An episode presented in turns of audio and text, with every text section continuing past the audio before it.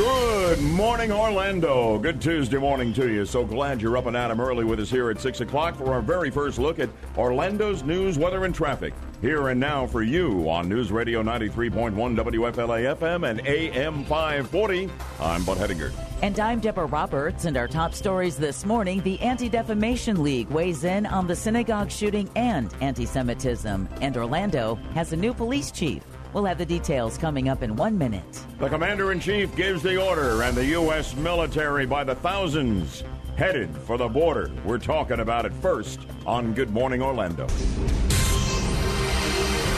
And good Tuesday morning at 6.02 on News Radio 93.1. The weekend's deadly mass shooting at a synagogue in Pittsburgh is the latest incident in a growing trend of anti-Semitic incidents across the country. Sherry Zvi, Florida Regional Director of the Anti-Defamation League, says the number of incidents of anti-Semitism has only become larger in the past two years. In the last couple of years, a, a huge spike in anti-Semitic incidents. In 2016, there was a 34% increase, and in 2017, a 57% increase over that. 2,000 cases last year were reported of anti-Semitism across the country. Zvi says there were 2,000 cases of anti-Semitism reported across the country last year, with 100 of those here in Florida, and those are just the reported cases. She says many cases go unreported. This news brought to you by Trustco Bank, Florida's hometown bank. In the meantime, the first victims of Saturday's Pittsburgh synagogue massacre will be laid to rest today. Funerals will continue the rest of the week. President Trump and First Lady Melania will also be in the city today. Pittsburgh Mayor Bill Peduto has said he would rather the president held off so the community can focus on burying the dead. The shooting left 11 people dead inside the Tree of Life synagogue. The other big story this week is the mail bomber Cesar Sayoc has made his first court appearance in a federal courtroom in Miami. He's accused of sending pipe bombs through the mail to several high profile individuals who've been critical of President Trump. During his court appearance, Sayoc was shackled and handcuffed and barely spoke during the hearing. Prosecutors say Sayoc will remain detained until future hearings scheduled for Friday.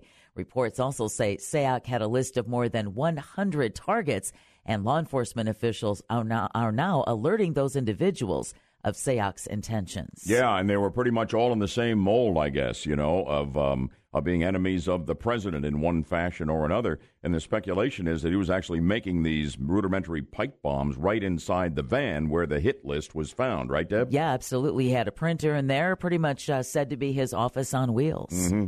The uh, Florida police are also investigating a shooting that targeted a Republican headquarters over the weekend. Volusia County Republican Chairman Tony Ledbetter told Fox News that at least four shots were heard overnight on Sunday. Volunteers arrived to find a broken window as well as several walls with large holes early Monday morning. Ledbetter says he believes it was a drive by shooting. The shooting follows news of reported political violence in other parts of the U.S. And finally, the city of Orlando has a new police chief. During a change of command ceremony uh, yesterday morning, Orlando Rolón was sworn in as the 39th police chief during a ceremony at the Amway Center. I want to say thank you, Mayor Dyer, for this honor. I don't take this responsibility lightly. Commissioners, you have always made investing in public safety your top priority. I look forward to continuing to work with you in my new role. Thank you for your support you have given me, and I look forward to working with you to keep our community safe. Chief Rolón succeeds John Mina, who's retiring as chief to run for Orange County Sheriff. Rolón is a 25 year veteran of the OPD who is a deputy chief and is also the first Hispanic to be over the entire department. And I have to think he might be the only police chief in American history who carries the same name as the city. I know. Has that ever happened? I mean, could that even happen? I don't know. I've never heard of it anywhere, and it, it does cause confusion in the newsroom. It's like, it's, is it is it about Orlando, is, or is it about Orlando? I know it. I know it. It, it sounds like you're double talking when you say it. But congratulations, Chief, and welcome. Welcome aboard. Absolutely. At WFLA News Time at 6.05, and you can read about a woman's zombie teeth getting stuck Oh, I hate it when that happens. Well, it forced her to find a dentist to remove them. Really? Oh, just like Halloween teeth? Yeah, her That's zombie like teeth. Costume shop teeth? That's what. Oh, Yeah, they just showed a picture of it on Fox and Friends this morning. So uh, if you'd like to see the frightening photo for yourself, imagine going to work with your Halloween zombie teeth stuck on your real teeth. You can't remove them. You've got to wait till you can get to a dentist. how do you go about your regular life? Without scaring everyone half to death. That's an excellent point. No kidding. So, where do we go to see this? Well, the only place you need to, WFLAOrlando.com. The first hour of Good Morning Orlando starts now. From News Radio 93.1, this is Good Morning Orlando with Bud Hedinger, Deborah Roberts, and Michael Yaffee. And the Deb Maestro will be back with news top and bottom of the hour, all three hours here in Good Morning Orlando, as always. And she'll bring us the breaking news whenever that happens. And you just never know.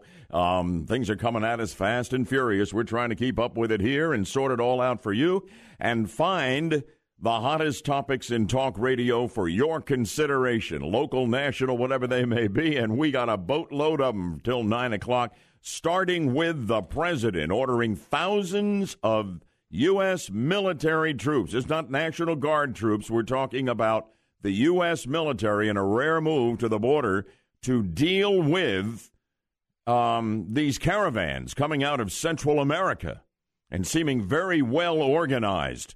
You know, it's got the hands of left wing political activists all over it. And they're now putting them into buses to move them more quickly in our direction. You will hear from the president on this, who is being ripped for a pre election stunt. And that is not, in my view, what this is. But I'd like to get your take on it as I bring you the very latest here in just a moment. It's the Tuesday edition of Good Morning Orlando, coming to you as always from the Front Gate Realty Studio from your cell, pound 250, keyword real estate. Um, it's our Make Your Wallet Great Again texting contest, though. First and foremost, you could win a thousand bucks, and wouldn't that be a nice start to your Tuesday morning? I want you to listen right now for our key word of the hour. Just text that keyword to 200 200. You could win a grand. Good luck to you. And that's followed immediately by an update on Orlando's news, weather, and traffic. I'll have that in two minutes here on Good Morning Orlando. And good morning to you. The commander in chief is a man of action. He sees these caravans coming out of Mexico. He sees more than a bunch of desperately poor, impoverished people fleeing an untenable situation in their native lands, countries like Honduras and Guatemala and El Salvador in Central America. He sees among them threats to the sovereignty of this country and the safety of its people. He is the commander in chief. He has the right to secure the border.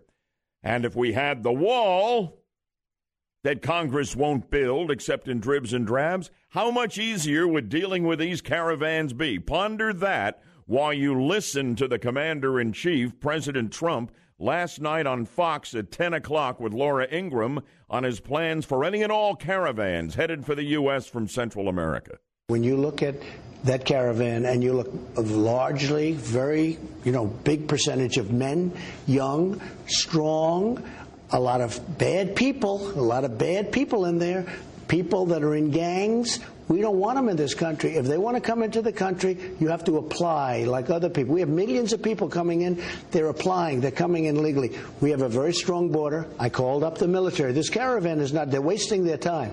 They are not coming What's the military the going to be able to do? Obama, um, uh, Obama and fine. Bush both sent the National Guard. But it had no effect. They're not me. This is the, I'm sending up the military. This is the military. I love this guy. And yes, the orders have gone out to the United States military yesterday, a news conference at the Pentagon. Here is General Terry O'Shaughnessy. He is the commander of the Northern Command. And here's what he says is unfolding as we speak. By the end of this week, we will deploy over 5,200 soldiers to the southwest border. That is just the start of this operation. We'll continue to adjust the numbers and inform you of those, but please know that's in addition to the 2,092 that are already employed from our National Guard Operation Guardian support that's been so effective. Border security is national security, and the U.S. military will advance CBP's capability to harden the border. This operation has a name now Operation Faithful Patriot, it is called. And the active duty troops will include engineers who can help erect physical barriers to hold back the migrants. There also will be helicopter and plane units to transport Border Patrol agents, medical support personnel, and planning teams that will help coordinate the influx of the military forces. There will be C 130 transport planes, other military planes, and 22 miles of razor wire to be used wherever they need to make sure nobody comes across the border. This is no nonsense stuff. And he is being ripped for doing what any president should do, president should do, to protect our people and the sovereignty of our border. And he's getting ripped for it that it is nothing but a pre election campaign stunt to gin up his base and put some Trump candidates over the top in the midterm elections. That might be a nice coincidence, but this president said it, and I believe it with all my heart. He's been talking about border security forever, since long before he became the commander in chief and the president of the United States. This is not brand new Donald Trump, Yaffee. He's been talking about this stuff forever, and he's being ripped. And Shepard Smith ripped him on Fox yesterday. We talked about the problem with Shep when he stops being a straight news anchor reporter and goes into opinion mode. His hostility for Trump just is so blatantly obvious. He said yesterday, tomorrow's one week from the election, which is what this is all about. There is no invasion. No one is coming to get you. There is nothing at all to worry about. Shepard Smith at 3 o'clock yesterday afternoon. I mean, they're trying to say that if it was after the election right now, that Trump wouldn't be doing this. I find that very difficult to believe because, like you said, this has been an issue with him from the beginning. Yeah. This is the one thing where I think he's very passionate about this. And it's a winning issue, too. And if you want evidence of that, big time, the Democrats you'd expect to hear, they're kind of silent on all of this. They want to change the subject to health care as an election right. issue. But this is a big issue and it's a winning issue, but it is one this is a card this president would have played at any point in his presidency, at any point in a calendar year. Um, a little scary to think what it would be like if Shepard Smith and his ilk were handling border security. It's even worse, as you're about to hear, when you consider what a lot of our college kids would do with these caravans of people coming to our border and trying to break into our country illegally. Wait till you hear what I have for you on that score coming right up. The conservative group Campus Reform likes to do um, interviews of college students on key issues on college campuses around the nation. Um, and here they are on the issue of these caravans. And I think it was Lock Haven College in Pennsylvania um, asking students this listen to these answers. Heaven help us if these kids fail to change their views on such things and at some point in time actually have their hands on the reins of power. The question do you think we should let these migrants in in these caravans, even though they'd be crossing our border illegally, or should we stop them at our border? I think we should let them in, give them a fair chance at a better life because they're clearly coming over for a reason. I'm open to the idea of letting uh, an influx of migrants come in because I think it's diversity creates strength. I mean, I feel like it's not really that big of a problem. Some people, yeah, maybe not all, but I think it's dumb that we stole this land anyway, and now we are just going to tell them that they can't come in here. And I think it's dumb to point at someone and tell them they don't have the same rights, even though we're all the exact same person. If we can help them out, I say we should. Is there anyone we should not let across the border? But how do you know who's who though? If they're just if people are just kind of coming across the border though, how do we know who's who? I don't know. Just take that chance, I guess. I feel like let them in because you know some of them might be bad, but there there are people that live here in the United States that are just equally as bad, and we let them live here. So where should we draw the line on saying you know it, you have to you know follow the laws, come here legally? Where should that line be? Oh, I'm. I really don't know. I haven't really thought about it. Who should we stop then? Oh, that's a good question. Um, I don't know. Of helping people as the barometer for letting them in or not, is there anyone we should not let in? Not unless they give us a reason not to. Yeah. Like, why have a border then at that point? Hmm? Why have a border if we're going to let people cross into the, the country, though? I feel like it's kind of like our country's like safety thing, just to help us feel a little safer from things that aren't may not be there. A lot of the refugees we've had recently have been more inclined to come illegally, but I mean, if they want to do things legally, I think we could potentially help them, but maybe not to the full extent that they want. You should like have the opportunity to come across, but like you have to like prove yourself, I guess. Okay. And how would they do that? to not be like a threat to the country, I guess, and to like actually show motivation to like benefit our country. I think there's a right way to come into this country, and that's the way you should abide by. Oh, a little, little, uh, a light at the end of the tunnel at the end there. Yaffee, these kids are too stupid to have gotten into college. Uh, and maybe, maybe though, the issue is they've been brainwashed by their left wing professors, as we see all the time in academia. Well, I mean, you had that one student who said, "We stole this land, so how could we stop them?" or something. Yeah. I mean, that's right out of the mouth of a liberal professor. No question about it. I asked for folks to react to the president getting very tough and making a rare move to send not just National Guard, we got a couple thousand down there, but more than 5,000 U.S. military troops and equipment to the border to deal with these caravans if they hold together and try to assault and, and, and invade the United States, essentially.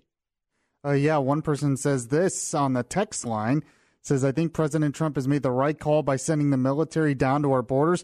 Probably should send even more. Another person has a pretty radical idea, says we should send 15 or 20,000 troops to Mexico inside Mexico to get them and then move them. Wow, we haven't had a war with Mexico since 1848. okay, here we go.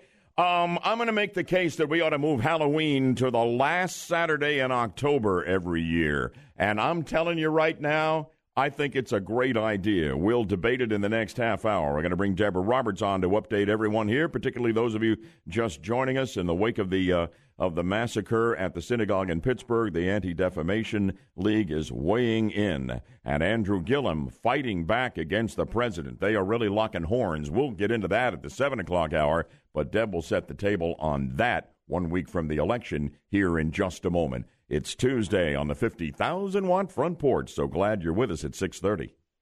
You know, all Americans, I think, are are still just reeling and trying to come to grips with the aftermath of uh, this unconscionable uh, slaughter at the uh, synagogue in Pittsburgh. It's a big story. It's a Florida story, and Deb has an angle on that right now. Yeah, because for a Miami Dade County rabbi, Bud, the Pittsburgh synagogue shooting is hitting uncomfortably close to home. The, fa- the father of Rabbi Jonathan Berkun is a rabbi at the same Pittsburgh synagogue where 11 people were killed this weekend. Sherry V, Florida Regional Director of the Anti Defamation League, says they're going to work with different houses of worship to keep the faithful safe. We will connect any houses of worship or communities that need to be connected with law enforcement, and then they work directly with the houses of worship to make sure that they have the protocol in place that they need because every place is different. Berkun flew back to Pittsburgh after the shooting to be with his parents, and he tells CBS 4 News that if it wasn't for his mother being sick, his dad would have been at the synagogue at the time of the shooting and could have very well been one of the 11 victims. Oh my, and we've heard several of those close call stories here as we as we do after yeah. Uh, stories of this nature. This news brought to you by Florida's uh, by Trustco Bank, Florida's hometown bank. One of the most popular shows on late night TV is taping in Miami this week. The Daily Show with Trevor Noah started its week long run yesterday at the Fillmore Miami Beach. Noah wanted to do the show in Florida because he calls the state a microcosm for everything that happens in America. This week's shows feature Florida themed guests like Andrew Gillum, who was on last night, Derek Jeter, who's tonight's guest, and Dwyane Wade, who'll be on Thursday. And speaking of Gillum, he's fighting back against a new allegation made by the president. On Twitter yesterday, President Trump called Gillum a thief and he called Tallahassee one of the most corrupt cities in the country. Gillum responded about 30 minutes later that Trump is howling because he's weak, and he also had this to say on the Daily Show with Trevor Noah last night. What DeSantis and Trump want to do is to drag me into the into, into the, the, gutter yeah. with them, right? Uh, because they can survive getting dirty. I can't survive getting dirty um, because um, what they want to do is have me fit a stereotype. Trump didn't explain why he thinks Gillum is a thief, but his spokeswoman said Gillum is under FBI investigation, which Gillum's campaign says is not true. And finally, former President Barack Obama will hit the campaign trail in South Florida ahead of next week's election. The Florida Democratic Party announced that Obama will appear at Ice Palace Films Studios in Miami on Friday. He'll be joined by U.S. Senator Bill Nelson and the Democratic nominee for governor Andrew Gillum. Obama's appearance will come between Make America Great Again rallies by President Trump, who's going to be in Fort Myers on Wednesday, and then in Pensacola on Saturday. And you can get these stories and more at WFLAOrlando.com. The first hour of Good Morning Orlando continues now with Gina Cervetti and the Bloomberg Business Report. Thank you, Deb. Let's bring her in live now from the Bloomberg Newsroom in New York City. And uh, good Tuesday morning to you, Gina. Bud, good morning. So, investors are about to board the stock market roller coaster. Uh, should they expect they're going up or are they going down? What do you see? well, right now we have the stock futures slightly higher, so we'll see what happens. Uh, yesterday we had a uh, big fall on Wall Street, and it didn't look too bad as we were going into the open. So, as you point out, it can be a roller coaster ride. We had stocks tumbling yesterday with pressure on tech, and a Bloomberg report that the U.S. is preparing to press its trade war with China. Then the president made some remarks about trade that are actually boosting optimism when it comes to uh, the situation this morning on Wall Street. So we did see yesterday, though, in the end, the Dow was down 245 points or 1% to 24,443. It looked a lot worse earlier. The S&P fell about 17 or 7 tenths percent. It closed at 2641. The Nasdaq had the uh, biggest hit. It was down 1.6 percent. Has a lot of tech companies in it, and the Bloomberg Orlando Index did not too bad compared to the rest of the market. It was lower by about three tenths percent yesterday. Yeah, you told us, Gina, yesterday on the Bloomberg Business Report it's going to be a very, very busy week with lots of economic data coming down. What should investors be watching for today? Well, we have a couple of reports on home prices and consumer confidence, and a lot of companies reporting their earnings. In fact, General Electric just reported looks like they missed estimates in the latest quarter, and they're cutting their quarterly dividend to one cent per share from 12 cents. That's a pretty big cut. Wow. We also hear today from Coca Cola, T Mobile, eBay, and Facebook. Now, in Facebook reports this afternoon, expenses and revenues will show the impact of the scandals that we've seen over both the theft of personal data and the manipulation of public opinion. Mm-hmm. And it's interesting, we've had this trade war going on as the president tries to level the playing field with our allies and our adversaries. And we haven't really felt it too much at the consumer level. But you have some uh, information this morning that suggests that may be about to change, Gina? Yeah, the U.S. is said to be preparing to announce tariffs on all remaining Chinese imports by early December, and this one could be the costliest one yet for the American consumer. A report from Citigroup economists says the impact at the checkout counter may be as much as 10 times higher than earlier rounds of levies, and that's because the new penalties, which could take effect in early February, would encompass Chinese made consumer goods such as Apple iPhones and Nike shoes.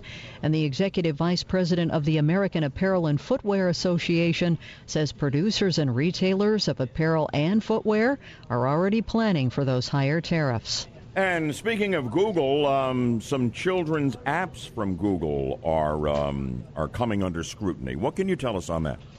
That's right. A pair of consumer groups citing a study from the University of Michigan says some children's apps from Google inappropriately lure youngsters to watch ads or make purchases. The Campaign for a Commercial Free Childhood and the Center for Digital Democracy says the Federal Trade Commission should scrutinize these Android apps marketplace for young children. Google, in response, says its app developers must adhere to restrictions on content and advertising. Stay tuned. We will, Gina, and we'll look forward to having you back with us tomorrow morning for the next Bloomberg Business Report here on Good Morning Orlando at 6:35. Until then, from all of us, have a wonderful day in New York City. Thanks, Bud. You have a great day as well. We will, indeed. Now, here's what now suddenly seems to me, because I never thought of it before, to be an absolute slam dunk, yeah, let's do it, no brainer. How about we move Halloween every year to the last Saturday in October? What would happen if we did that? How would you and your kids feel about that?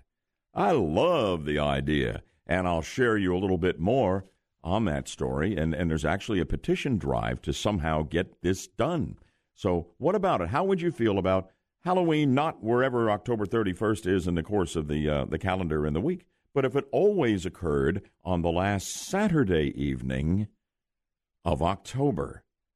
Boy, I think that's a winner. What do you think? 407 916 5400. Uh, the text line 23680 with standard message and data rate supply. So, move Halloween. There's a move on to get it done, and I'm supporting it. And we'll talk about it together right after we update you on Orlando's news, weather, and traffic here in two minutes on Good Morning Orlando. This was the biggest duh, what an idiot I am moment that I've had in a while when I was reading the Orlando Sentinel online edition and columnist David Whitley, who makes an awful lot of sense, and there aren't a lot of columnists in the Sentinel that that I often um, am in concert with, but I really like David Whitley and the way he thinks and the things he writes about. And this may not be the most profoundly important story of the day, but I, in my entire life, had never thought what would happen if you took Halloween and moved it from the 31st to the last Saturday in October. That way, the kids wouldn't be in a situation where they had to hustle home from trick or treating, you know, down some of the, the candy, get higher than a kite, and try to settle down to get a decent night's sleep and, and, and be up and at 'em and, and do a decent job in school the next day. I mean, I never even thought about it. But I always hated the idea that oh, I would get home and I'd have my haul and all of this, and suddenly mom would say, You got to take the costume off, buddy. Stop eating the candy. Go brush your teeth. You need to get bed. Have you done your have you done your homework? School tomorrow. You know, and I never even thought about there could be a better way. And now Halloween has become a $9 billion a year industry in this country. It's incredible and bigger all the time. And adult Halloween parties, which were really unknown when I was a kid, are, are all over the place here. If you're an adult into Halloween partying, wouldn't you like to have a buffer before the work week begins by partying on Saturday night instead of, in this case, on Wednesday night? And having to cut it early, get home, and hopefully be in good shape to keep your job in the morning? I mean, this just, and, and, and Whitley writes about it, and it is all pegged to a petition at change.org entitled Saturday Halloween Movement. They got 30,000 signatures on this. We're not talking about making it a national holiday where you'd have to have, you know, paid time off and all of this, but just to get the president to somehow make a national declaration that we need to do this starting next year. We're going to celebrate Halloween on the on on Saturday, the last Saturday in October. It makes all the sense in the world. Of course, in this case, Yaffee, the left would oppose it simply because Trump was backing it. We do know that for sure. I wonder what they would come up with. I don't know to oppose it. I don't know. Something Do you, doesn't this make sense? Perfect sense for kids Makes and sense for adults. to me. Yeah. I mean, we do it for other holidays where it's not the same date, but it's the same day. The last, you know, Thanksgiving's the last Thursday of the month, right? And then you said Memorial Day. Well, Memorial Day used to be the thirtieth. You know, originally Yeah. Decoration Day, uh, and and it got moved to the last Monday in uh, in May. Yeah, so mean, why can't we do it for Halloween? Yeah, I'm all for it. What about it, gang? How would that be for you, your kids, your grandkids? Let's make Halloween the last Saturday in October. Anybody have a problem with that? 407 916 5400. Toll free is 866 916 5400, and you can hit the text line, never busy, 23680. Standard message and data rates apply. And you can listen to us in so many ways here. Uh, AM 540, now and forever, all over the peninsula, 93.1 in the Orlando metro area. Uh, HD radio, a lot of you have that in your cars, and you may have it not even know it. Check it out. 107.7 HD3 is where you will find us, crystal clear all the time, anywhere, and on, of course, the amazing, absolutely free iHeart Radio app. Download it. You will be amazed at its versatility. It is unique and it is free, and we are proud to bring you the iHeart Radio app. Go get it. You're going to love it. So, anybody want to weigh in on whether or not we ought to move Halloween to the last Saturday in October? I love the idea.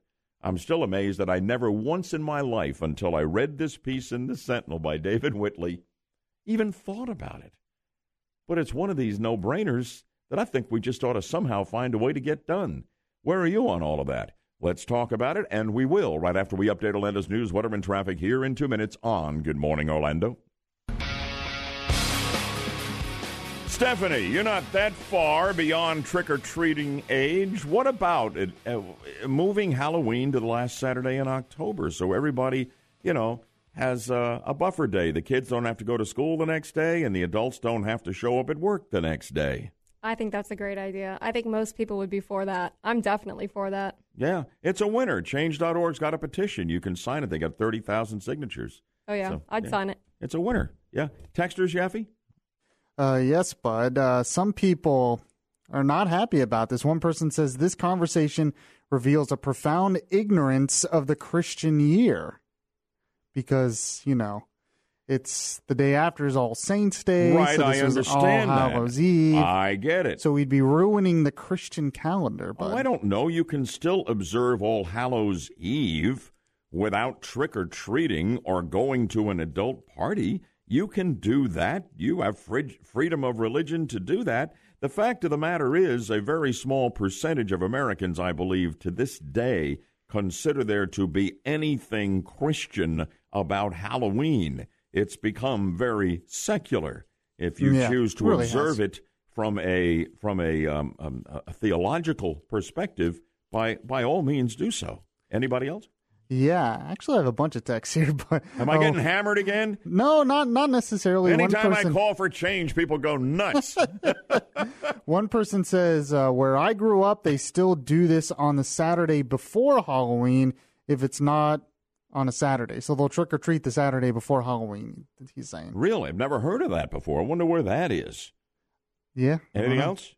I want to go to Um, the phones here. What do you got? Anything else we need to look at there? Well, one person says uh, if we move Halloween, we should also move Christmas to the third Sunday in December.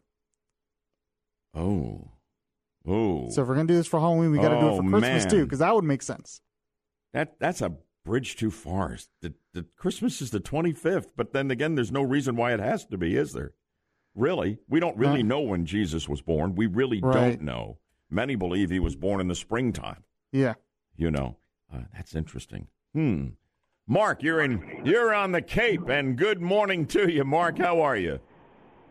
Good. We used to call it Beggars Night and change Beggars Night to that Saturday, but don't change the holiday. It just reminds me of when Michelle Obama said, we have to change our history, we have to change our traditions, and move into a different place. We don't have to change anything. Hey, tell me about Beggar's Night. Is that the night before Halloween when you went out and did some mischief?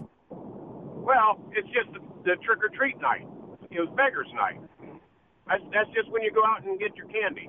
So change it, change Beggars Night to the last Saturday of the month, but Oh. don't change the 31st. That's interesting. Okay, Mark, thanks. You know, we had we had a doubleheader when I was a kid growing up in Glen Rock, New Jersey.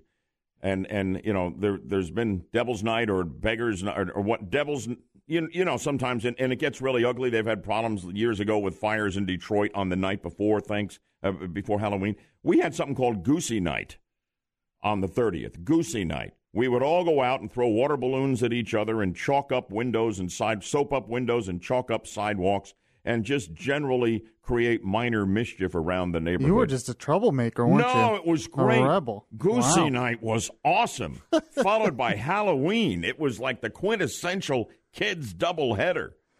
By And, the way- and I say Goosey Night to people around the country, and they say, "What?" Yeah, I've never heard of it ever. It's not Goose Me Night. It was Goosey Night. For Never reason- heard of it. For reasons I don't understand. I never knew why it was called that, but maybe some of you who grew up in northern New Jersey, like the Budman, may remember Goosey Night. By the way, uh, you had said earlier the left would find a way to be against it if Trump supported it. Of course. Uh, one person said Trump would be deemed racist against witches and goblins. And there you So go. there you go. The resistance would be out in force. Unbelievable.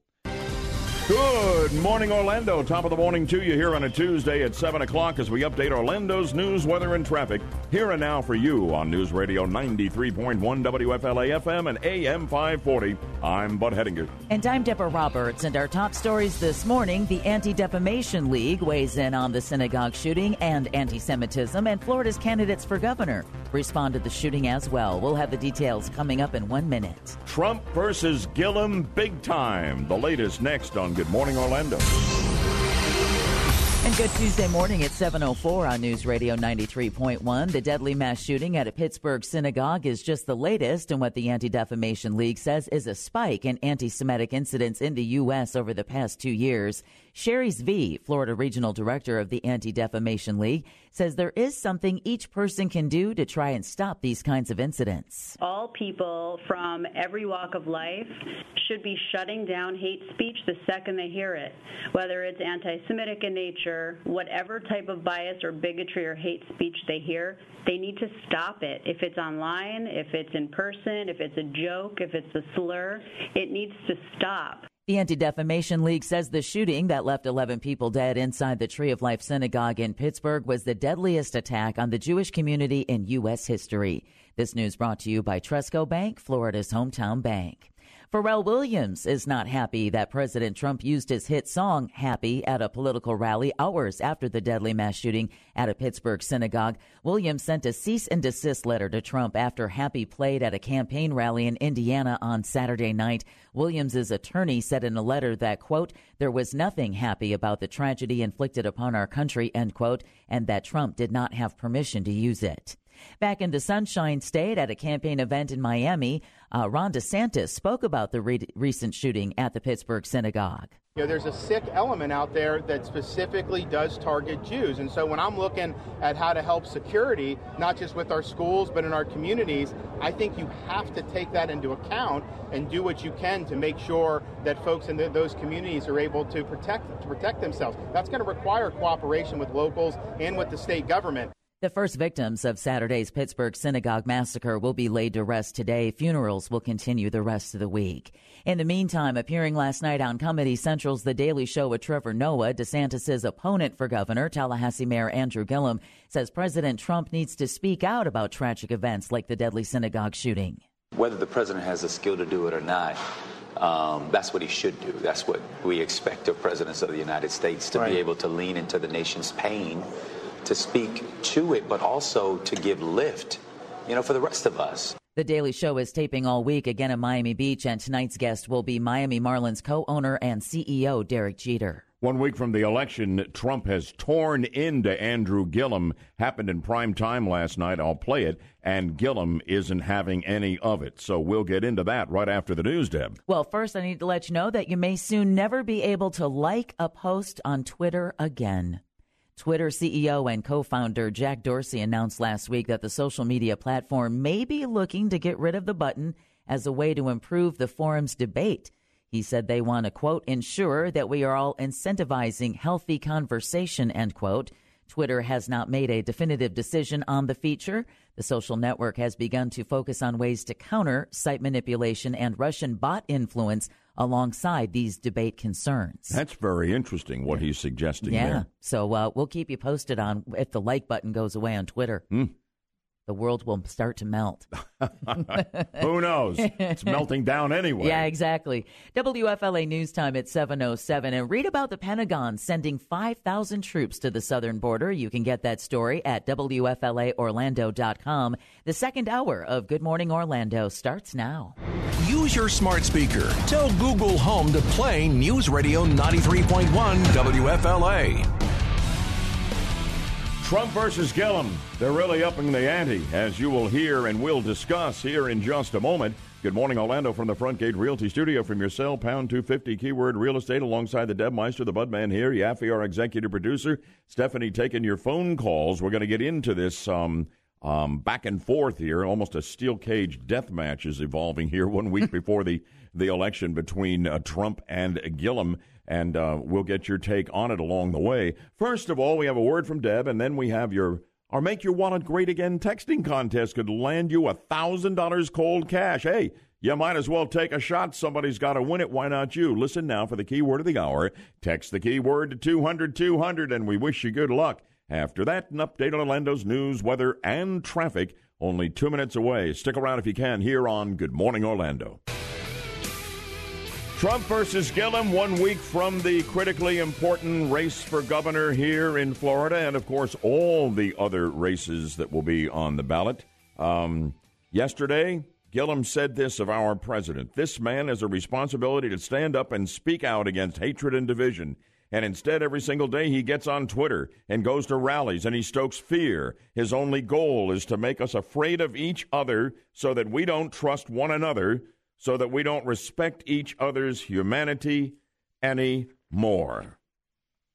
Last night, Laura Ingraham had an exclusive interview in prime time on the Ingraham Angle at 10 p.m. on Fox. I rolled on it and I pulled a sound cut. The president going for Gillum's throat in no uncertain terms over issues we have discussed on this show. Listen. Over the weekend, you called Andrew Gillum. You referenced him being a thief. What did you mean by that? Well, the FBI offered him tickets at $1,800 apiece, and he took them. He took a trip with the same FBI agent. I guess he was posing as a developer or something. The man, stone cold, took this stuff. I don't even think should, he should be allowed to continue on with the He race. responded today by calling you weak. You're howling because you're weak. That's what Oh, he I'm- said in a I tweet. Haven't, I haven't heard that one lately. That's okay. Good. That's a change of pace. Look, here's a guy that, in my opinion, is a stone cold thief. And his, his city, Tallahassee, is known as the most corrupt in Florida and one of the most corrupt in the nation. He's a disaster, and how he's even close to being tied is hard to believe. But Florida can't have. If Florida has a governor like that, and I know Florida better than I know practically anywhere, Florida will become Venezuela. It will be a disaster. And you have Ron DeSantis, who is a Harvard Yale guy. He's had a really terrific, you know, he's a very good person. He's going to be a very he's going to be a very good to a great governor. This other guy is a stone cold. In my opinion, he's a thief. How can you have a guy like this? And you just look at his record. Also, look at his, the job he's done as the mayor of Tallahassee. He's a total disaster. Trump in prime time on Andrew Gillum. He's got two Florida rallies here to try to get DeSantis over the finish line and, and, and Rick Scott to defeat Bill Nelson. I can tell you in the polling right now, I gave you the CBS poll yesterday, shows the governor's race is tightened up, that it is um, Gillum over DeSantis by only one point, but there is a new New York Times poll, make of that what you will, you know where they're coming from, that has Gillum up five. Um, Gillum yesterday was in South Florida, and he was he was he was telling the audiences there, and it's all about voter turnout. I've told you that. This is still very doable for Ron DeSantis, but people are going to have to show up in droves on election day to stop Andrew Gillum. And you and I need to be a part of that effort. From the other side, Gillum exhorting his followers in South Florida, saying it's time for people to not sit at home and just think about the election or share their passions on Twitter. Get off Twitter, get out and vote, get others to do the same. Um, think about it from the other side here. Only a massive turnout can make Ron DeSantis the governor of this state and continue the policies of Rick Scott and President Trump, which have got the economy on fire and all kinds of wonderful things happening. Think what happens if you get Andrew Gillum as governor. Think about it. I'm going to tell you what's at stake here and what this man stands for. And you should not stand for anything less than making sure you get yourself and everyone of voting age in your family and your circle of friends and your neighborhood to the polls. To vote in general, but particularly here to save Florida from a left wing, way out of the mainstream Bernie Sanders Democrat socialist name Andrew Gillum. I'm going to remind you of what this man stands for in a moment. 407 916 5400 if you want to weigh in on what I've been saying and what you've heard of Trump ripping into Gillum and vice versa. Love to hear from you. If Andrew Gillum is not stopped and defeated next Tuesday, one week from today, this is what you get. You get a man who is relentlessly committed to the impeachment of President Donald Trump, to the abolition of ICE as we know it, um, to having driver's licenses available for illegal aliens in the state of Florida. That's Andrew Gillum. The big increase in Florida's corporate tax rate to fund his big government programs for education, etc. Medicare for all, an absolute bank breaker. Expansion of Medicaid to 800,000 more Floridians. Big time gun control. If Andrew Gillum is not stopped, you get a governor of this state who is unashamedly anti police, as we have chronicled on this show.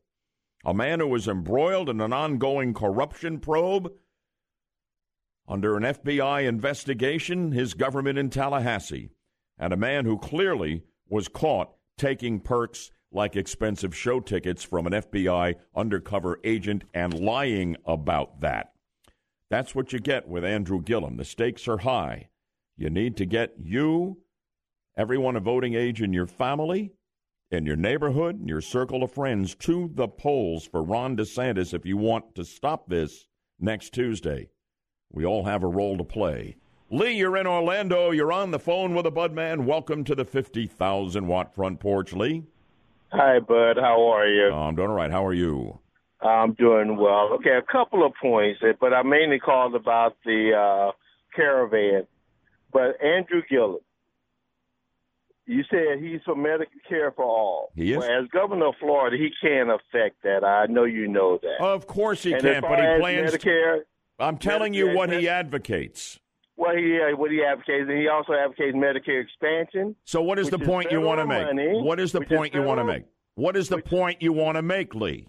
Well, that is the things you're accusing him of. You're trying to make it like he has omnipowers that he can do national things. No, I'm telling the I'm telling you what he stands for, some of which he can implement and some of which is going to be an enormous problem for the state of Florida. That's the point I'm making. What is the text line saying here as we welcome incoming there at 23680, Mike? Um, yes, uh, one person says this says Gillum is merely an, Ob- an Obama clone, an Alinsky adherent and agitator, and just like Obama, he'll steer Florida over the cliff. Another person brings up the point again that Trump should come to Camping World Stadium with Rick Scott, DeSantis, governor of Georgia, governor of Alabama on a Saturday evening and do a huge rally here in Orlando. There's only one Saturday night left, and that's Yep. this Saturday night. We know that the president um, later this week, Mike, is going to be down in the Fort Myers area with a big rally. Right, Yep. that's on Halloween. That's tomorrow night. Yeah. And then later he's going to be up in the Panhandle in Pensacola. So he's got South Florida, North Florida, but there's no Central Florida rally here, and I think it's too late for there to be one. Probably. We're going to have to get out and be self motivated on our own with races like this um, Gillum DeSantis thing. Because trust me, they got an awesome ground game. Steph, you've seen it around your neighborhood. They've been trying to sign up um, uh, folks to vote for Gillum. The signs are on the you know that you see everywhere seem to be much more Gillum than DeSantis. I mean, they are out there in force. Yes, unfortunately, yep, that's the case. Yep, yep. So there we are. I mean, I've made the case. I've done the best I can. And we'll continue to talk about it. And of course, you'll have comprehensive election night coverage right here, anchored by our colleague uh, Mark Logus and the entire WFLA team on Tuesday night. And we'll be talking about the returns from all angles on Wednesday morning. Gosh, it's all coming up so fast, isn't it? Bottom of the hour right now, we're going to bring in Deborah Roberts. Those of you particularly just joining us will want to get up to date on all the news, and she'll take good care of you in that regard, as always, as the Anti Defamation League weighs in in the aftermath of the synagogue shooting in Pittsburgh and the Doritos Donates chips to deputies who lured a runaway pig back home with the snack. I have no idea what this is all about. That's why I'm going to be listening with you as the Debmeister checks in on the 50,000 watt front porch. And we roll on here, hitting halftime on the Tuesday edition of the show. It's Good Morning Orlando from the Frontgate Realty Studio from your cell pound 250 keyword real estate. It's 730. News at the bottom of the hour. Deborah Roberts joining me right now from the newsroom. The Trumps are going to be in Pittsburgh today, um, and uh, they're going to be uh, consoling some of the survivors and, and whatever in the wake of the slaughter at the synagogue, which continues to make just the most difficult kind of news. Deb? Yeah, that's because last weekend's deadly mass shooting at a synagogue in Pittsburgh is the latest in a growing number of anti Semitic incidents across the country. Sherry Zvi, Florida Regional Director of the Anti Defamation League, says, uh, says such incidents increased by 34% in 2016 and another 57% in 2017. Last year, there were 2,000 anti Semitic cases reported across the country, including 100 here in Florida but Zvi says many cases go unreported. This news brought to you by Trustco Bank, Florida's hometown bank. And if this weren't a karmic twist, Bud, it turns out Bowers, the man, the accused shooter in the synagogue attack, Mm-hmm. is being treated by Jewish doctors. Yes, he is, and we're going to hear from the chief phys- physician at the at that hospital. I mean, you know, it, it, maybe maybe somehow this man's life will be changed from here on out because it's amazing when you see Mm. an an un- And to think about that. no, I mean, wait till you hear from the head doctor at this hospital who personally went to see Bowers and um, and the reality of all of the Jewish physicians and nurses who are treating this man like any other patient. I'm not sure I could do it. They are living it. It's a remarkable story. We'll get into it later in the show. Well, first, we're going to have a little bit of fun by talking about those Doritos Donates chips that you were oh, talking Oh, man, about. I ought to read your headlines at least once before I actually put them on the radio. I'm looking at Doritos, and then it looks like Donates. I'm thinking, okay, they got a new kind of chip. And then the rest of the sentence doesn't make any sense. Why doesn't it make any sense? Because the word isn't Donates, it's donates. Yes, and it's a fun story, too. And Doritos donates chips. Take it from there. Well, that's because a deputy from the San Bernardino County Sheriff's Office had to give up her lunchtime snack of Doritos, Bud, in order to lure a 600 pound pig back home after it had gotten loose from its pen. Probably won't have to worry about a shortage of uh, Donates Doritos Hey, hey, anytime hey. soon. Oh, I'm going to oh, have no good- piling on oh, now. Yeah. Deputies Ponce and Berg were dispatched from the Highland station after they received a call of a runaway pig, the quote, the size of a mini horse, roaming the streets. In a post to the San Bernardino Sheriff's Facebook page, officials say the two deputies went to the scene and quickly located the massive porker. Ponce used the Doritos to make a trail back to the pig's home, which he happily followed. Nice. And uh, all what with you see the video, all while chowing down on the crunchy corn chips. Doritos took notice of the sheriff deputy's uh, sacrifice and decided to repay her. Quote, Dear San Bernardino County Sheriff's Department, first off, what just happened? An escaped giant sized pig on the loose lured back home with Doritos?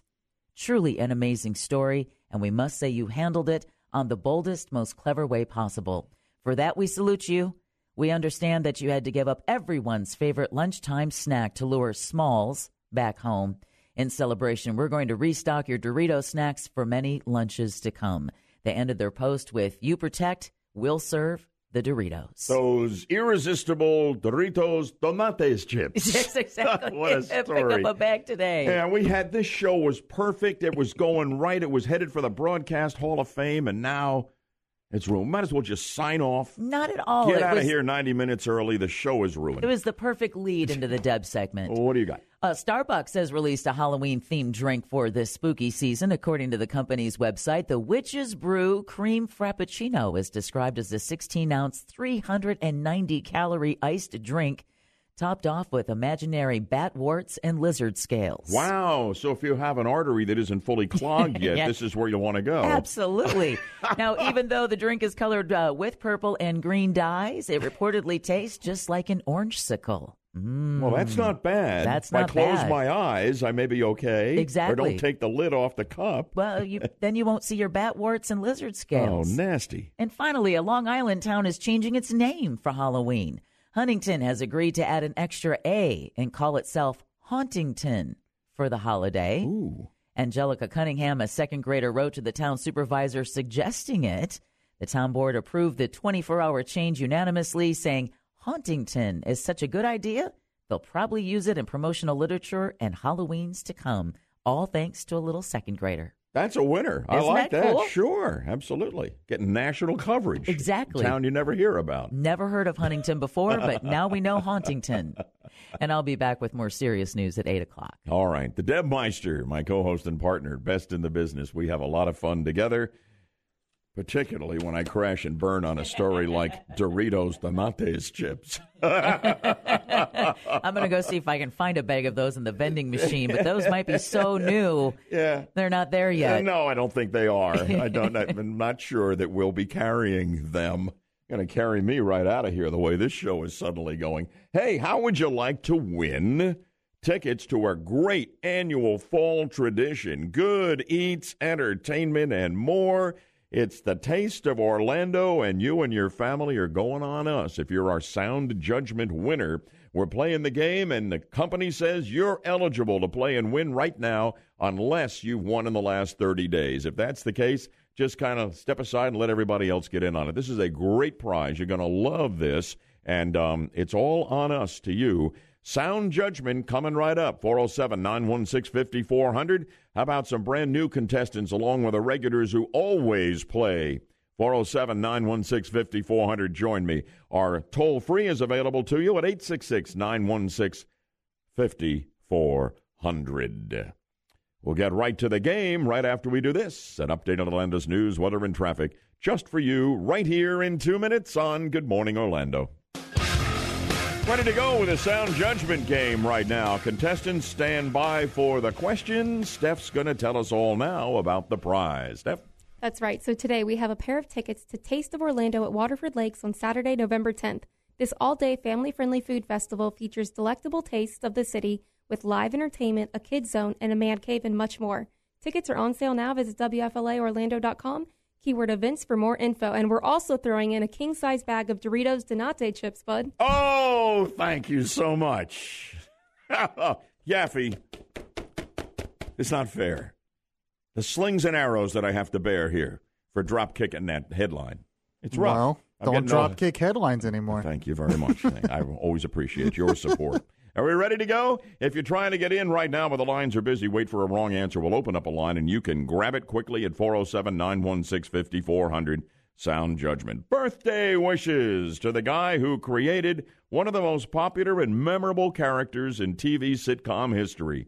If you ever saw Happy Days in the 70s or you catch it today in reruns, you know Fonzie, the tough guy with a big heart who always gets the best looking girl. I want you to listen to a little sound of Henry Winkler playing the Fonz, and then use your sound judgment to tell me how many candles are on Henry Winkler's cake today. Let me tell you something. I make my own decisions, you understand? I've been thinking about this a long time. I've been waiting for the right time. You think I gotta hang around with a bunch of nerds, bumping people, having rumbles over stepping on somebody? Huh? You think I wanna end up in a dark alley with some prop maniac sticking a knife in my ribs? Henry Winkler's portrayal of the Fonz on Happy Days. It's iconic.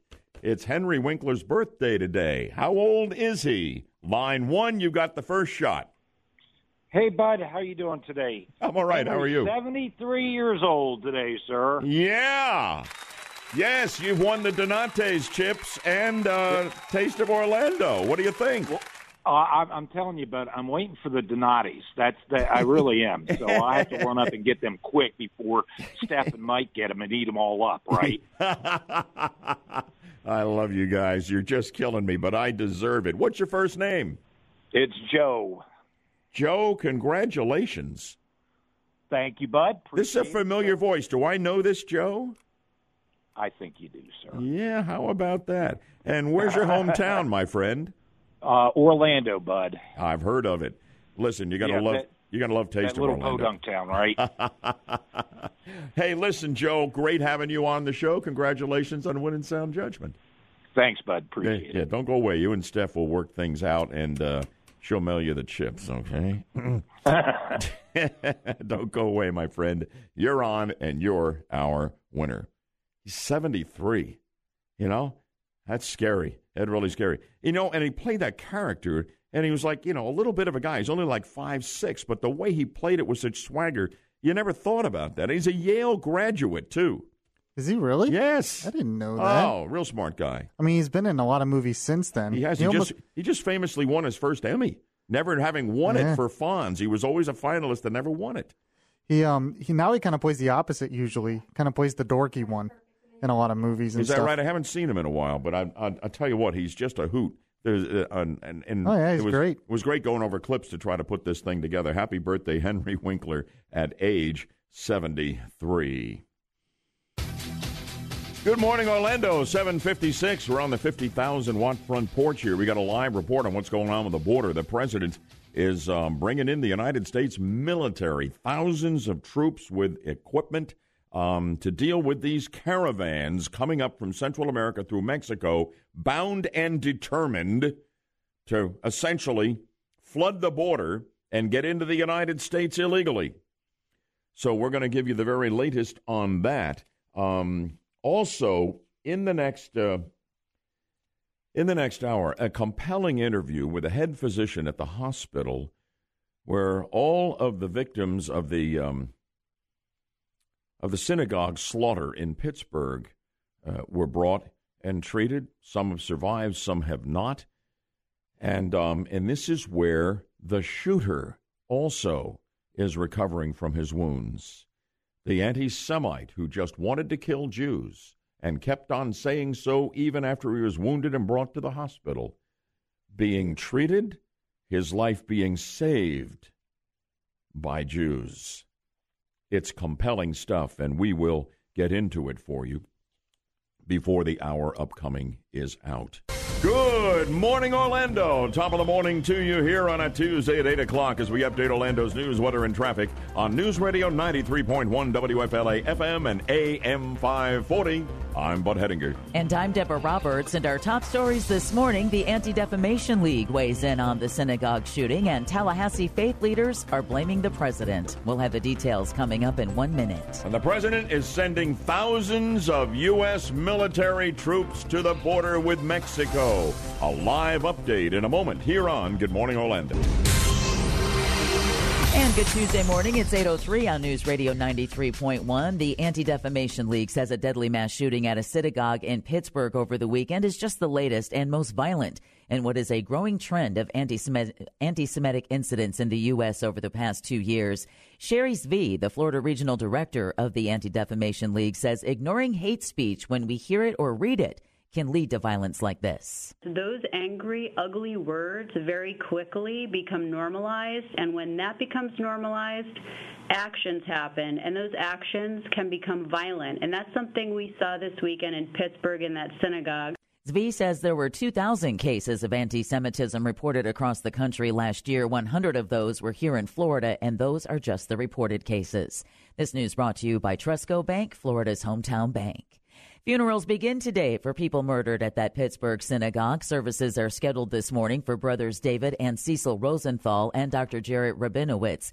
A gunman stormed the Tree of Life synagogue Saturday morning and killed 11 worshipers in what the Anti Defamation League calls the deadliest attack on the Jewish community in U.S. history. Meanwhile, President Trump is defending his character after being accused of inspiring the hate that fueled the shooting. In a Fox News interview last night, Trump said it's ridiculous for the Pittsburgh synagogue shooting to be linked to him in any way because of his own Jewish ties and support. However, some faith leaders in Tallahassee are blaming Donald Trump for the synagogue shooting in Pittsburgh and the pipe bombs mailed to his opponents. The Reverend R.B. Holmes at Bethel Baptist Church says the president's rhetoric has fanned the flames of racial and religious hatred. Anytime from the top you speak racist terms, then sick minds will send pipe bombs through the mail. Then those who hate Jews will go into a synagogue and shoot good Americans. Holmes accuses the president of turning the United States into the divided states. Speaking of the president, he says he's going to sign an executive order ending birthright citizenship for babies uh, born in the U.S. but to mothers who aren't citizens. He made the comment during an interview last night with Axios on HBO. Trump said he's talked to counsel and that he has the power to change the rules. Birthright citizenship is guaranteed by the 14th Amendment, so the constitutionality of such an order isn't clear. Axios says that full interview with the president will air on Sunday. And in the meantime, we're also going to be asking attorney Jeff Kaufman the question about birthright citizenship during tomorrow morning's uh, legal brief segment. Yeah, because there's a, a great debate as to whether he can do that short of a constitutional amendment or a uh, an act of Congress just by executive order. He believes he can and says he his counsel has said so, but there's a great division there. It'll be interesting to see what Attorney Kaufman thinks about that. We're going to debate it as well. The president uh, says this in the interview it's ridiculous. It's ridiculous. We're the only country in the world where a person comes in, has a baby, and the baby's a citizen of the United States with all the benefits big controversy, and this is an explosive issue we'll get into in great detail tomorrow. Yes, we're going to uh, consult our own counsel and see what our, Yeah. our legal counsel has to Yeah. say on that. That'll be tomorrow at 8:40 on the Wednesday edition of Good Morning Orlando. And tomorrow will be Halloween. And just Mm-hmm. in time for All Hallows Eve, the Florida Department of Law Enforcement is launching a new mobile app that allows users to locate registered sexual offenders. FDLE Commissioner Rick Swearingen says he hopes parents will download the app before their kids go trick or treating tomorrow and then use it often to help keep their families safe. The app can be used to search active amber, missing child, and silver alerts, search wanted persons or stolen vehicle information. You can search unsolved cases in Florida, and you can also submit a tip about suspicious activity. The FDLE mobile app is available for download free of charge in the Google Play Store and the Apple App Store. WFLA News Time, it's 807. And uh, check out the photo of a woman's zombie teeth getting stuck so bad. The adhesive stuck so bad it forced her to find a dentist to remove her. They call them zombie teeth, but they look more like vampire teeth. They're Uh, very frightening. She's in rough shape. She is in rough shape. She had to go to work looking like that. So where do we get a look at that? At WFLAOrlando.com, the third hour of Good Morning Orlando starts now. You're never more than 10 minutes away from the latest news, weather, and traffic. News Radio 93.1 WFLA. The President and Commander in Chief has pledged repeatedly that those caravans will not get into the country crossing illegally from the Mexico U.S. border into the United States. And he is ready to make good on that pledge. He is sending thousands of U.S. military to the border. It's a big, evolving story that we're all over this morning, and we're going to get an update for you if you're just joining us now in a special live report right after we update Orlando's news, weather, and traffic, which we will do right after we give you the key word in our Make Your Wallet Great Again texting contest. You could win $1,000. Take your best shot. Listen now for the key word of the hour. Just text that keyword right away to 200 200 and good luck. The update on news, weather, and traffic in two minutes as well here on Good Morning Orlando. We're going to get you up to date on uh, major new developments surrounding how the president is going to be dealing with those caravans that are coming out of Central America through Mexico and headed for the border with the United States. Um, last night on Fox, on Laura Ingraham's show, the Ingraham Angle, the president was interviewed on his plans for any and all caravans headed for the U.S. from Central America. When you look at that caravan and you look largely very, you know, big percentage of men, young, strong, a lot of bad people, a lot of bad people in there, people that are in gangs. We don't want them in this country. If they want to come into the country, you have to apply like other people. We have millions of people coming in. They're applying. They're coming in legally. We have a very strong border. I called up the military. This caravan is not, they're wasting their time. They are not coming in. What's the military going to be able to do? Obama, They'll be uh, able to do Obama and fine. Bush both sent the National Guard. But it had not no effect. They're not me. This is the. I'm sending up the military. This is the military. Indeed, it is. And let's get a handle on exactly what the president has set in motion as we bring on uh, News Radio 93.1 national correspondent Bill Zimfer. Bill, good morning and welcome as always to Good Morning Orlando. Hey, thank you, Bud. Good morning. Yeah, they even have a name for this one. It's called Operation Faithful Patriot. Right. Over 5,000 troops are arriving as we speak at staging areas in South Texas and Arizona and in California. They will be repositioned as needed along the border area. Important, though, to point out, Bud, that these are not combat troops. It's not like we are going to be stationing them, uh, stationing them along the border with rifles trained at immigrants coming up. These are military police. These are pilots who will be working with helicopters and fixed wing aircraft to uh, surveil the border area and help out the Border Patrol, engineers to help with roadways and to help, help fortify the border fence as well in support of the current Border Patrol. So they are there in a support role and by law cannot enforce any U.S. domestic laws. So they will have no direct interaction with immigrants here, but it really is a strong statement uh, uh, by the Trump administration, sending the troops to the border, and uh, the president announcing in that same interview that he would set up tent cities just inside the border where people would be held until they could go through the asylum process, which will probably be more stringent than ever. In fiscal year 2018, Bud, only 33% of people who requested asylum were granted that. That is expected to go down even more. And the message is being sent out here from the president and from Kirstjen Nielsen um, uh, and and other members of the administration here. She's of course head of Homeland Security to the caravan. Mm-hmm. Turn around.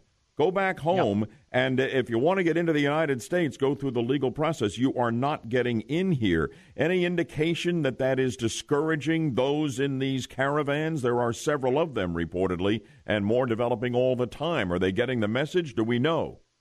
Well, the message is getting there from somewhere because we know that uh, the main caravan, uh, the numbers are down. Uh, there had been estimates as high as 10,000 at one point or higher. Uh, now they're saying it's about 3,500 people. And I think one of the things also that's helping out is Mexico continues to offer asylum to these people and employment assistance. Some of them deciding to stop in Mexico and take them up on their offer. And Mexico is also kind of tightening the rope a little bit here and uh, tightening the border. Uh, yesterday, we had a report that 600 immigrants tried to cross that uh, bridge between Guatemala and Mexico and were turned back by Mexican federal police. And um, Trump's critics, and they are legion, as we know, are saying this is yep. nothing but a ginned up election issue a month, uh, a week now before the midterms. So the president says this is serious. This is something I've been talking about, securing our border forever, and I would be doing this regardless of whether we were close to an election or not. Yeah, he probably would, although this may be a little bit earlier than he would have done it before. I think it is a combination of a political statement one week before the midterm election on immigration policy, because, and the other thing is, yes, a, a, a sincere effort to secure our border. But uh, this main caravan is still 800 miles away from the U.S. border. They're gonna, not going to get here before uh, before the midterm elections. They probably won't get here for several more weeks. So it'll be a while before we see any interaction at the border between any of these troops and the immigrants coming in. All right, major developments here, and always great getting the very latest from our good friend Bill Zimfer, News Radio 93.1 national correspondent. Thank you so much, Bill. We really appreciate it. You're welcome. Pleasure, bud. There you go. So, what about it? I mean, Shepard Smith on Fox yesterday was saying what the anti Trumpers are saying on the left that this is nothing but a pre election stunt. I see it as much more than this. I see what the president is doing is what any president should feel compelled to do. We just cannot have people rushing the border by the thousands, trying to overwhelm our system down there. That, of course, is, I mean, it's a porous border because we don't have the wall, and essentially break into this country and get away with it as countless thousands have before. I'm backing what the president is doing. I don't think this is extremist, and I frankly don't think he's doing it for political reasons. I think he would do it any time at all because that's what he has stood for for years, even before he planned to run for president. I don't see this as some kind of a political stunt. I see this as a president doing what only this president has had the guts to do to protect our border, our safety, our sovereignty. How do you see it? 407 916 5400, 407 916 5400. You can text me at 23680. Are you with her? again the president on this one? Trump's legion of critics say this is just electioneering politics, sending 5,000 plus U.S. military troops to the border to intercept any of these caravans that make it out of Central America through Mexico to the border. The president's message don't come, you're not getting in, and I'm going to do whatever it takes. And he's clearly doing that, Yaffee. But again, you know, anything the president does, uh, the left goes absolutely nuts. Well, yeah, and they're saying it's a political stunt. It's amazing to me that what the president's doing to them is a political stunt, but the caravan itself is not a political stunt to them. No, that was an organic um, group of people that just wanted to find freedom. There's no politics involved in that at all. But what the president's doing, that's all politics. Yeah, point well taken. Um, I'm going to have you check the text line incoming on all of this. Uh, right after I bring on one of our callers, Edward. You're on with a Budman. Good morning from Orlando, Edward. How are you? I'm real good. Hope you're doing well. And I'll just make a couple quick comments. Yeah. Uh, number one, well, I still don't call it a caravan, I call it a mob that's coming our way. And number two, I can never understand how people can equate these people crossing our borders illegally as not being illegal. We need to defend the border. Otherwise, if we don't have the border, you're going to see everybody from Central and South America rush in here, and goodbye, United States. Uh, as we've known it, no question about it. We played a um, an interviews with um, college kids earlier in the show from Campus Reform. You know, and it was scary. I mean, you know, they're all brainwashed by their left wing profs. I'm telling you, that's what's going on here. Either that or they're clueless idiots who should never be able to get into college anyway. And almost to a person, they were saying, we need to let them in. Sure, these people are having a hard time. We're just going to let them in. Unbelievable, Yaffee. Unbelievable. What's going on in the text line there? Yeah, we actually have people on both sides of this. One person thinks, actually, I have two different people who think it's a complete political stunt, and one person says it's a massive waste of money. But uh, but a lot of other people love what Trump is doing, and glad that finally have a president who will do it. That's what the 50,000 watt front porch is all about. All sides debating the hot issues of any given morning. Yeah, I just don't buy this whole it's a political stunt argument because Trump has been on this issue from the beginning. I mean, Way right uh, before the beginning of his presidential ambitions, he's talked about this for 30 years. And this has been a big story. There's been pictures all over the news. Trump's going to want to bring attention to it. I mean, was it also a political stunt when he tried to stop the refugees from coming in, or he stopped or tried immigrants from coming in from the Middle East? I mean, there was no upcoming election then. No, that's right. Great point. Yep. Anyway, so there we are, and we're staying on top of the story. Um, I'm not Jewish, but I've never understood anti Semitism, obviously, on display in, in such despicable and tragic fashion with the slaughter at the synagogue in Pittsburgh. Making news this morning. Deb? Yeah, because unfortunately, the deadly mass shooting at that Pittsburgh synagogue is just the latest in what the Anti Defamation League says is a spike in anti Semitic incidents in the U.S. over the past two years. Sherry Zvi, Florida Regional Director of the Anti Defamation League, says there's something each one of us can do to try and stop these kinds of incidents. All people from every walk of life should be shutting down hate speech the second they hear it, whether it's anti Semitic in nature, whatever type of bias or bigotry or hate speech they hear, they need to stop it. If it's online, if it's in person, if it's a joke, if it's a slur, it needs to stop. The Anti Defamation League says the shooting that left 11 people dead inside the Tree of Life Synagogue was the deadliest attack on the Jewish community in U.S. history. This news brought to you by Trustco Bank, Florida's hometown bank. Now to switch gears and have a little bit of fun, Bud Man. Mm-hmm. You uh, read the headline. I did. Broke the news, the good news that a giant inflatable colon that was stolen in Missouri has been recovered. Well, that's good because I understand there's a national shortage of giant inflatable colons. Well, in this case, it's a 10 foot, 150 pound tubular intestine that was stolen from the bed of a pickup truck parked in a neighborhood in Kansas City earlier this month. What do they use that for at the hospital? What is that? Well, it came from the University of Kansas Cancer Center, and Okay. it was supposed to be put on display at a breast cancer charity run two days after it was taken. oh, I see. I get it. Okay. Now, Kansas mm-hmm. City police said on Twitter that it was found in a vacant house. The colon is worth around $4,000 and is used to teach people about colon screenings and the dangers of colon cancer. Sure. Police say the investigation is ongoing and it's their number two priority. Oh, stop that. oh, oh, yes. Okay. The number two priority. Favorite with the emoji movie. We are Man, number I'm- two. I'm telling you We are number two. You, Okay. you bring the A game every morning, Deb Maestro. Oh, further proof of it. God bless you, bud, man. well, this is some medical history news now we're going to talk about. Mm-hmm. A same sex couple in Texas is making medical history after having a baby they both carried.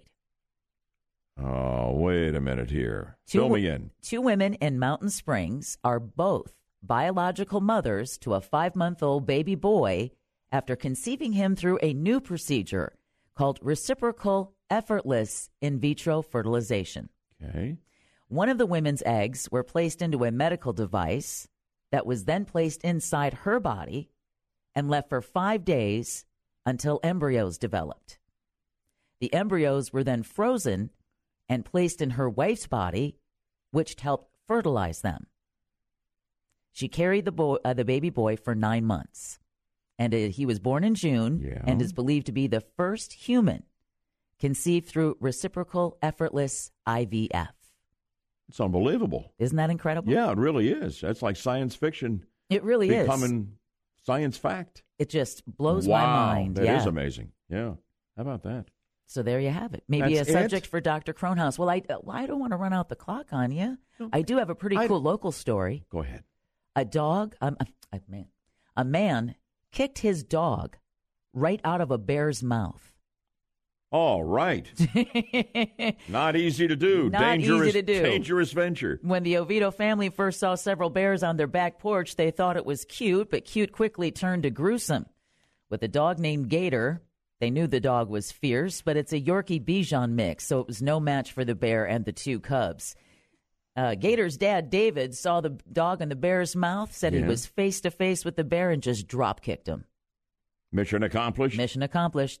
The dog is uh, has gone to the vet. It's going to be touch and go over the next couple of days. He did survive. The vet bill is up to twelve thousand dollars, but the family says it was worth every cent to keep Gator alive.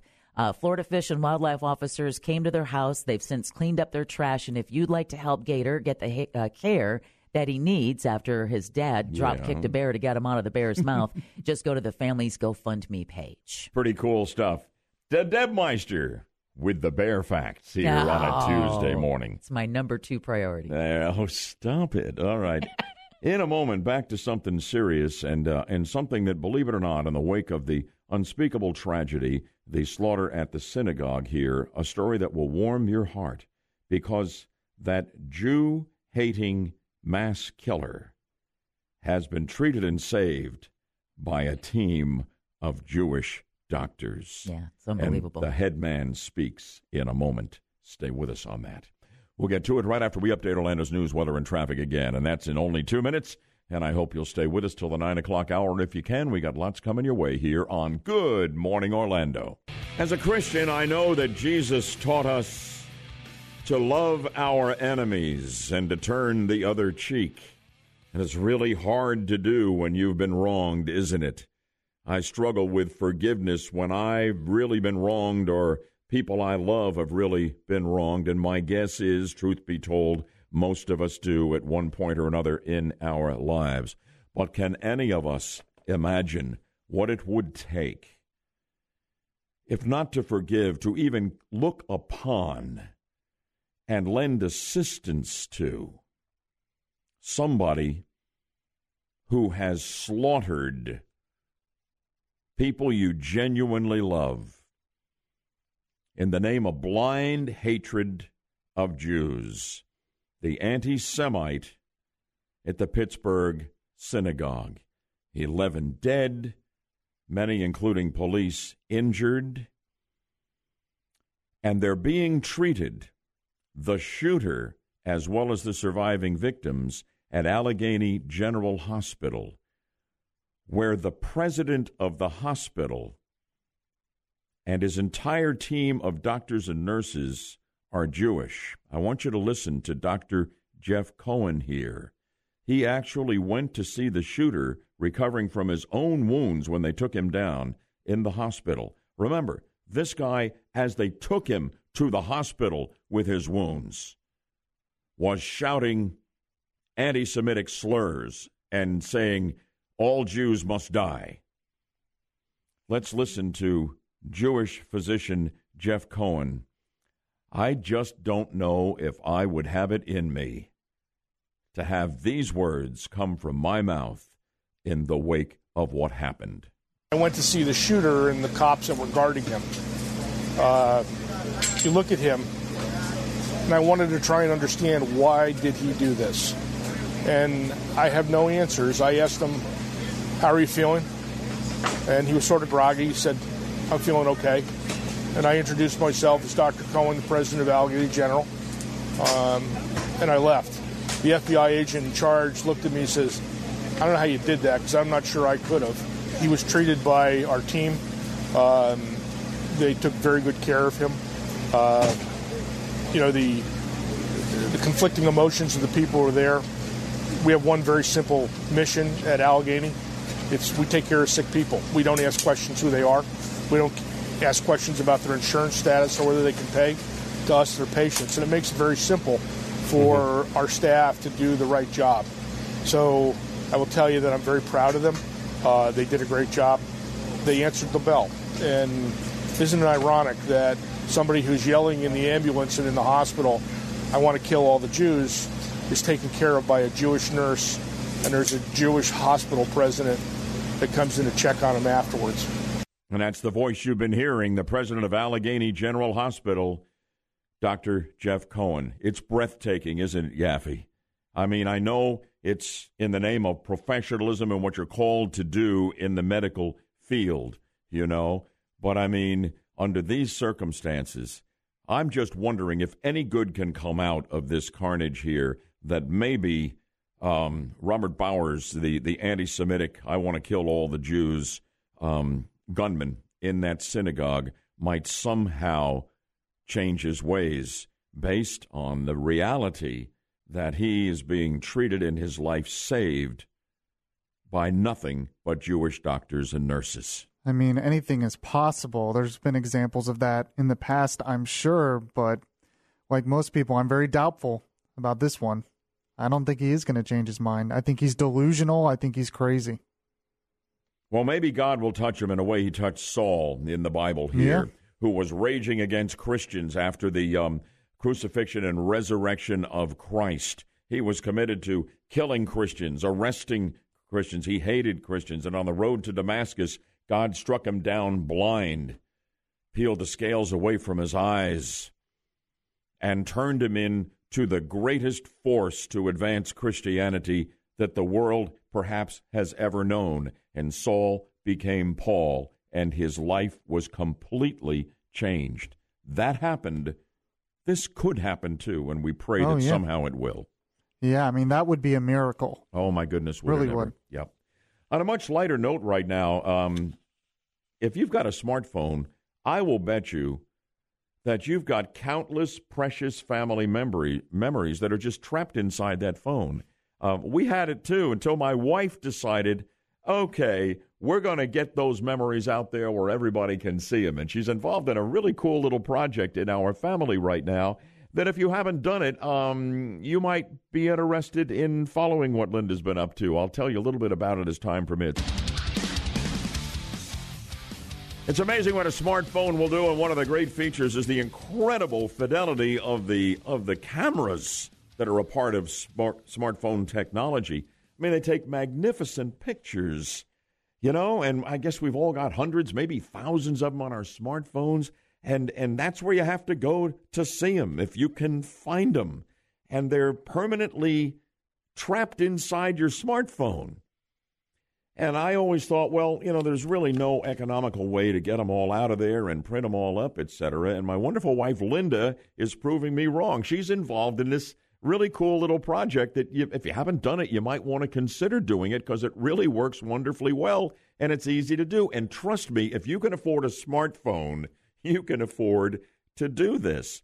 She is liberating, I think it's t- in total going to be more than a thousand family photographs, kids, grandkids, all combinations of extended family, taken over the last 10 years she's owned a smartphone and and getting them in bunches of 75 or 100 um, printed up at the local pharmacy photo desk and it's really cheap to do and the prints come out four by six nice glossy beautiful the picture was good the photo's going to look just as good. And, and, and it's amazing. I mean, yesterday I saw a shot of me dancing at my daughter's wedding with my now 13 year old granddaughter Lily on my shoulder when she was three. I haven't seen that photo in 10 years. And it's the most wonderful thing. And then I said, Lynn, what are you going to do? Now you're going to go out and you're going to buy photo albums, and we're going to, you know, we're going to have them all over the place and taking up space we don't have. She says, No, I'm not doing that. She has one big box, okay? And in there, she bundles them up according to categories or whatever, certain combinations of certain people or whatever it happens to be. And um, she puts them in a Ziploc bag and, and labels what they are, what the era is, who's involved in that, and puts them in a box. Anytime you want to take them out, you take them out and you just, you know, hand them to anybody who wants to see them within the family, make reprints and do the whole thing. Yaffee, it's unbelievable. And it is so much fun. And, and we've liberated all of these photos that were trapped inside the smartphone where nobody ever saw them. Yeah, that happens a lot to a lot of people. They take pictures on their phone and they just, you know, forget about them and they leave them there. That's why I always post them on Facebook or Instagram or something. But so but, they're at least somewhere. sure, but at least somewhere. But but here, you know, there's something about you know, modern technology is just amazing. Smartphones are incredible. There's something about being able to hold those shiny, glossy prints in your hand and actually yeah, see agree. them again. You know, and it's just kind Yeah. of a cool little project that uh, Linda's been up to here, and um, I'm amazed at how safe and easy and economical it is to do. Might be something you want to try to rescue your family memories trapped inside that smartphone. Thanks, honey. It's a great thing, and I can't wait to come home and see the latest batch. We'll catch you tomorrow morning from 6 to 9. From all of us in Good Morning Orlando, thank you. God bless you. And God bless America.